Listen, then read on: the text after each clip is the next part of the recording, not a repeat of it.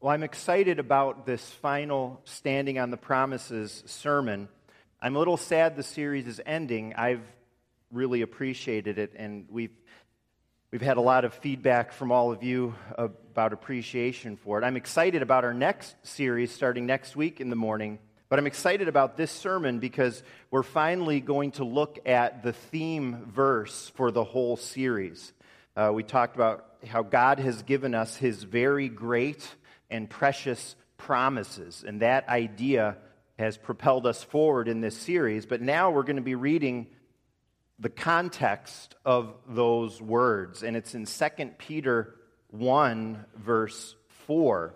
We're going to focus especially on 2 Peter 1, verses 3 and 4, uh, where we're going to read the first four verses of 2 Peter and find out what exactly God is saying to us here when he tells us that we have his very great and precious promises. Before we read, let's pray. 1 2 Peter 1 verse 1. This is God's holy and infallible word.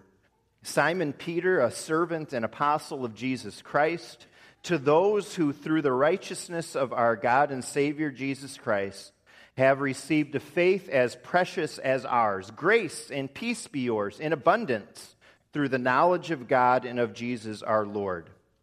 And then three and four is our special focus. His divine power has given us everything we need for life and godliness through our knowledge of Him who called us by His own glory and goodness. Through these, He has given us His very great and precious promises so that through them you may participate in the divine nature and escape the corruption in the world caused by evil desires. That is God's word for us this morning. We've explored a lot of promises in this series. We had just shy of 20 total sermons, I believe, but 20 something promises altogether. But in doing that as a church, we've only scratched the surface of the 3,500 total promises in the Bible that at least one person has estimated. The promises of God, I'm, I'm, calling this sermon the golden chain of God's promises. The promises of God are like a golden chain that you can trace through the Bible.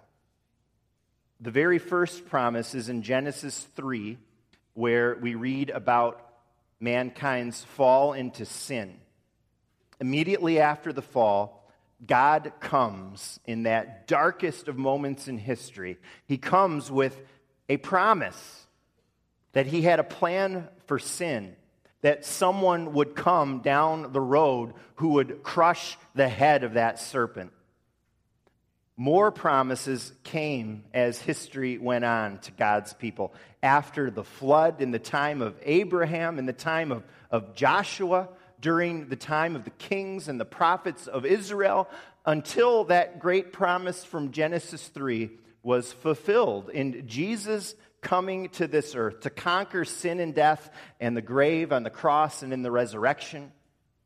And then the New Testament, like the Old, is filled with all of the promises that we have in the Lord until finally, in the very last chapter of the Bible, in the book of Revelation, We've got the final promise. The final promise in all Scripture. You know what it is? I am coming soon, says Jesus. He's coming again. He's going to make all things new. The first promise is about Jesus coming. The final promise is about Jesus coming. And all of the promises in between are about Jesus, especially, as he is the focus of the Bible, as He is the foundation of our lives, the rock of our salvation, the center point of all of history, Jesus is ultimately what all the promises are about. They're about Him, they're fulfilled in Him, they're from Him. We can trace a golden chain of God's promises all throughout the Bible. We can spend a lifetime enjoying those promises. But there's also a chain in our verses, if you caught it, that verses 3 and 4 I said we're going to ho- focus on. Listen for it. His divine power has given us everything we need for life and godliness through our knowledge of him who called us by his own glory and goodness, through these he has given us his very great and precious promises, so that through them you may participate in the divine nature and escape the corruption in the world caused by evil desires. You heard the throughs. It's a golden chain of sorts. It's a beautiful chain. It's held together by the idea of God's great and precious promises. And God offers this golden chain as something precious each one of us can have. Peter wrote this letter like his first letter to Christians scattered around the Mediterranean world in the first century AD. These Christians had struggles, they had problems, they had issues. They had problems from the outside. They were being persecuted for their faith. They lived in an incredibly hostile pagan culture. And they had problems within, too. Paul talks in this letter about false teachers trying to get the church off track. Other letters in the New Testament warn other churches about other issues in the church that can creep up troublemakers, lack of unity, gossip, we see threats today to the church from without, from within, and they can make us, as God's people, unsettled, concerned. It can weigh us down like it did the Christians in Paul's day. But Peter comes along with this letter to bring encouragement to believers. He addresses them and us who have received a precious faith. We're called to remember that when we fret. We're called to remember that with our worries. And we're called to remember that we have grace and peace in abundance through the knowledge of God and of Jesus our Lord. And we've got the great and precious promises of our God. And that's something precious for these babies, one of which remains right now because of nap time and other issues as parents, you wonder how you're going to raise these kids. You think about that sometimes, or maybe don't try to think too far ahead, but I know you do. The future looks challenging. Turns out you have something bigger than your mistakes as parents. You have something better than offering them tons of possessions. You've got the great and the precious promises of God. And, and we can imagine in baptism that that's like a beautiful and priceless golden chain that we can put around their necks because of the promises of baptism in Jesus. Summer and Joshua and Alexa have a great future because they have those promises. I want to talk about what that chain of promises shows us. First, it shows us that the promises of God are anchored by divine power. His divine power has given us everything we need for life and godliness. We've got all these promises, we've been talking about them. Well, how? Where do they come from? Their source is the power of God. We can have them through His power alone. These blessings, these promises are not attainable by any human method. We see God's power, especially in salvation. If Jesus is the center of Scripture, Jesus is the center of, of the promises, the central thing he came to do was accomplish salvation. We were lost, we were poor sinners, we were helpless and weak, but Peter talks to us in our opening verses, unworthy as we are, as though we're special, as those who've been given this precious gift of faith through the righteousness of our God in Jesus Christ. And that happened because God sent Jesus to the cross to make us righteous. His power was dramatically shown in that though he died on the cross, he burst through the sealed tomb, conquering sin and death in the grave.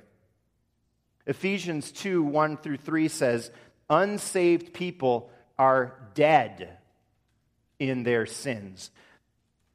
They may be walking around on this earth, but without that salvation, without that saving power of God, we are walking dead. We're spiritual zombies. So if you're saved, it means you're a dead person who's been resurrected. And that takes power to bring a dead person to life. It takes power, it takes divine power. God's power is what raised his son from the dead, and it's only that same power that can raise us up from the deadness of our sins. That immense power, his salvation, that is a gift that anyone can receive, even you this morning, by just believing in Jesus. And that power that we receive by believing, that salvation, it's not just a power that makes us saved, it's a power that continues after we're saved. Because God sends each person, each believer, the Holy Spirit. He dwells in our hearts to fill our lives with His power so that every day we have what we need for life and godliness. That's why we can have these great and precious promises. That's why they're a sure thing. They're anchored in nothing less than the power of our Almighty God. Decades ago, there was a Welsh woman living in a remote valley in Wales.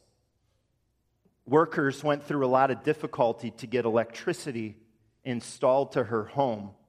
She was the only consumer at that time in the whole region, so it was extremely costly. It was really expensive.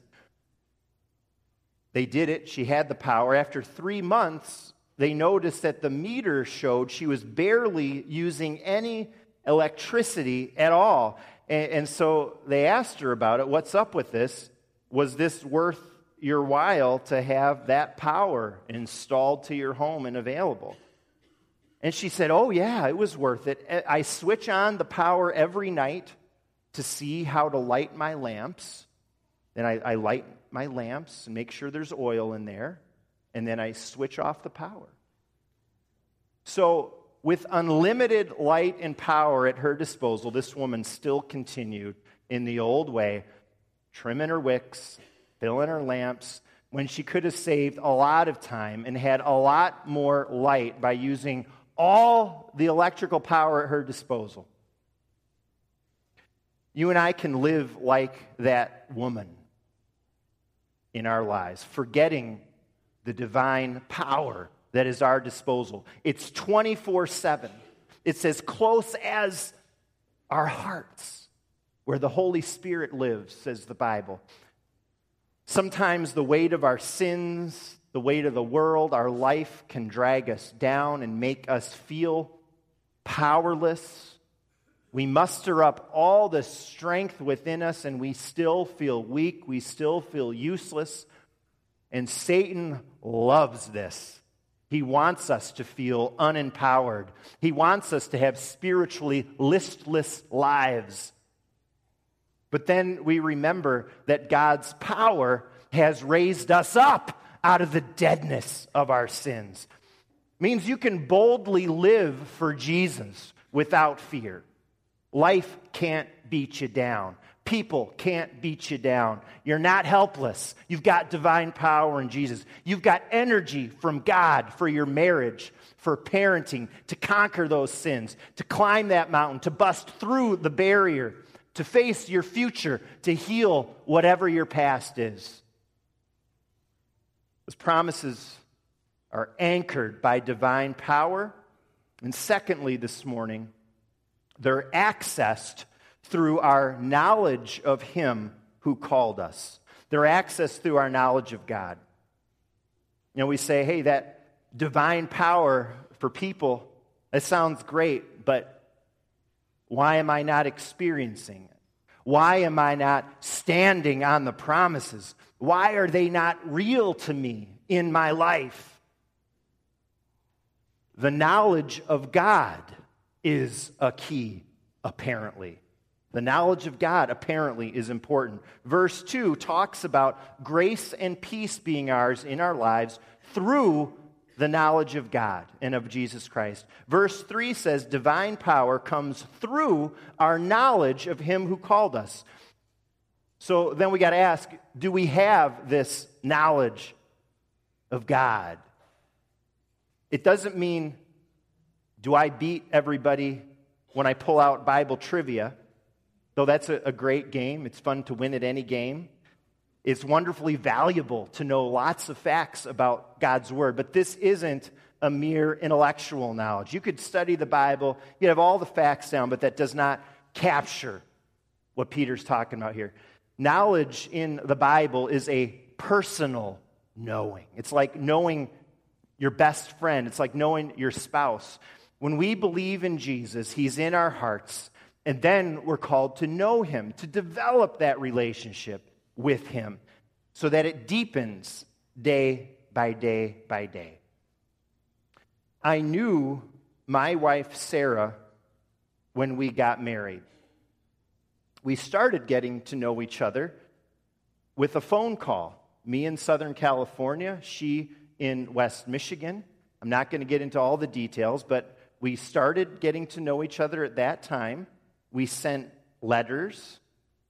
Then after a while, we lived near each other. We dated. We got engaged. And by that time, I knew her quite well. I knew she was kind and loving. I knew that she was beautiful inside and out. But this December, we're coming on 18 years of marriage. And you know what? I know her so much more than I did before. I know, I don't think I knew the extent to what a wise counselor she was. I didn't know how patient and full of grace she is. And, and I trust with greater knowledge of me, her appreciation has deepened too. I really hope so. Do we know God more than when we first believed? Think back to, to when you professed your faith in church or when you first asked Jesus into your heart, maybe as an adult or for a lot of us as a young kid. Do you know God better than you did at that time? Do you know Him more and deeper than five years ago? Are you experiencing more of His goodness and grace and at times, you know, maybe the gentle correction of His Spirit when you need it in your life? There's a relationship between a knowledge of Him who called us and us experiencing the promises. We know God more when we spend time with Him, when we hear His voice by reading His Word, when He hears us as we reach out to Him in prayer, thanking Him for the blessings, depending on Him in the hard times. In the context of a close walk with God, day by day, growing in knowledge of Him, that's how we truly, really experience the promises of God. You're not feeling the promises? You doubt the promises? Trust me, there are times that we all have that as believers. But if this is a continuing issue in your life, the first thing you need to ask is whether the problem is maybe on your end. Because I know one thing, He doesn't change. Is your relationship with Him where it should be? Are you prioritizing personal and family quiet times and devotions with the Lord? Are you prioritizing prayer, God's Word, worship, serving others in your life? Or are there places we need some shoring up? Our verse goes on talking of this knowledge of Him who called us by His own glory and goodness. And that's a good addition because we're reminded, even in our calling to know Him more, God graciously reminds us of His work. He has called us by His glory and goodness. He's done the work. And that's a big, encouraging picture for us to have, even as we think about our lives, we're reminded of our own weaknesses. And it means, if He's the one that called us, that the divine power is in us to do this. Because of what He did first, we can respond, we can thank Him for what He's done, by seeking to be near Him, by wanting to know Him more. This God who loved you so much that He sent His only Son for your sins. So I encourage you to, to go to Him, to seek Him. Don't let other things crowd out that relationship with the Lord and and you'll experience more the, the promises of God day by day. God's promises, they're anchored by divine power, they're accessed through our knowledge of God, and finally, the promises will activate godly living. This is the result. Verse 4 says that through the promises, and this is kind of heavy stuff, through the promises, you may participate in the divine nature to escape the corruption in the world caused by evil desires. And what does that mean? You may participate in the divine nature. What's that all about? Well, it's certainly not that we become God, but it is saying that we become like God. And that makes sense if you think about it. If you think back to creation, what the Bible says about it. That's what we were created to be, to be like God in certain aspects. God in the beginning, He made all things. Then He made men and women as the only creatures who were made in the image of God Himself. We were set apart. We were made for something great. Creatures that could have a relationship with God and that God could have a relationship with. Made in His image means that we share in some aspects of what God is like. We're certainly not all powerful, we're not everywhere present, but like God is love, He is holy, He's good, we share in those things. And those are just some of the characteristics that we share being made in His image. Sin damaged that image of God, but now, because of the power of God in salvation, that image that has been distorted is renewed and we can become what God created us to be because He's restoring and He has restored our nature. If something is in your nature, you can hardly help but be that way. There's some people from when they're very young have artistic gifts, and those can be developed, they can be learned, but a true artist, it seems to me, it's like that's like in them somehow, and it just has to come out. My second oldest, Hannah, I don't hope this doesn't embarrass her. My second oldest, Hannah, can jump really high. It's like in her nature because as far back as we can remember, she would jump, trying to reach the doorposts at first, and then I would my, hold my hand up high. She would try to reach that. She got that. Then she graduated to the ceilings. And now she uses that for like the long jump, for basketball, for volleyball. And I suspect in the school hallways when no teachers are looking, but I'm not sure of that. You know, I think God just put it as part of Hannah's nature to be a leaper. She can't help it. When God restores us back into a relationship with Him, restores that nature distorted in sin, then it will just ooze out of us, bearing His image, because His nature is being restored. We can't help it. Of course, we don't, God's nature doesn't just ooze out of us perfectly.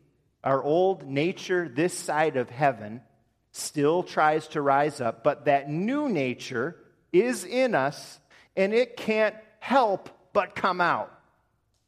A believer wants the things of God goodness and, and kindness and gentleness and patience and, and a grace towards other, others and, and holiness and, and forgiveness and we could go on and on and on. God's promises will activate godly living. And, and so it is with the precious and great promises of God. They're anchored in divine power, they're accessed through knowledge of God, they activate godly living. And you know, something else on, on my mind, on my heart as we close this series, just something to be clear about. All of this standing on the promises that we talked about, that's for believers especially, but standing on the promises is something for more than just Christians. standing on the promises, us standing on the promises, that's what our world needs. You know, sometimes we think, I think as believers, I think churches, that, that we sort of need to accommodate to the world in an effort to understand the world and reach it. And so we think, let's use the world's ideas to figure out how to lead the church. Let's use some world's out, ideas out there to figure out how to do worship that will attract people who don't believe and have no faith, and all sorts of things. But I feel like that's exactly what the world does not need more of itself, more of its own ideas. You think? The world doesn't have the answers. The world is floundering. The world needs something out of this world. And so do you and I, of course. Depending on divine power, seeking a knowledge of God, living godly lives, those things might sound foreign to you, old fashioned, countercultural. Well, you know what? That's because they are. It's because we need the promises of God, not promises from people, not promises certainly from politicians. You and I standing on the promises. That's what the world around us needs. It's what these babies and all our children need. Parents, every single one of us, even if you're not a parent, proclaiming the promises of God, really, truly experiencing them in our lives so that they too will learn to stand on the promises and not just be kids who sit on the premises of the church. A church standing on the promises of God. Our community right here needs a church like that. I want to belong to a church like that. God can use a church like that. May He bless us in our lives, filling us with His promises, and may we reach many people as we stand on the promises, putting the focus on Him and what He has done and His great and precious promises for us our whole lives through. Amen.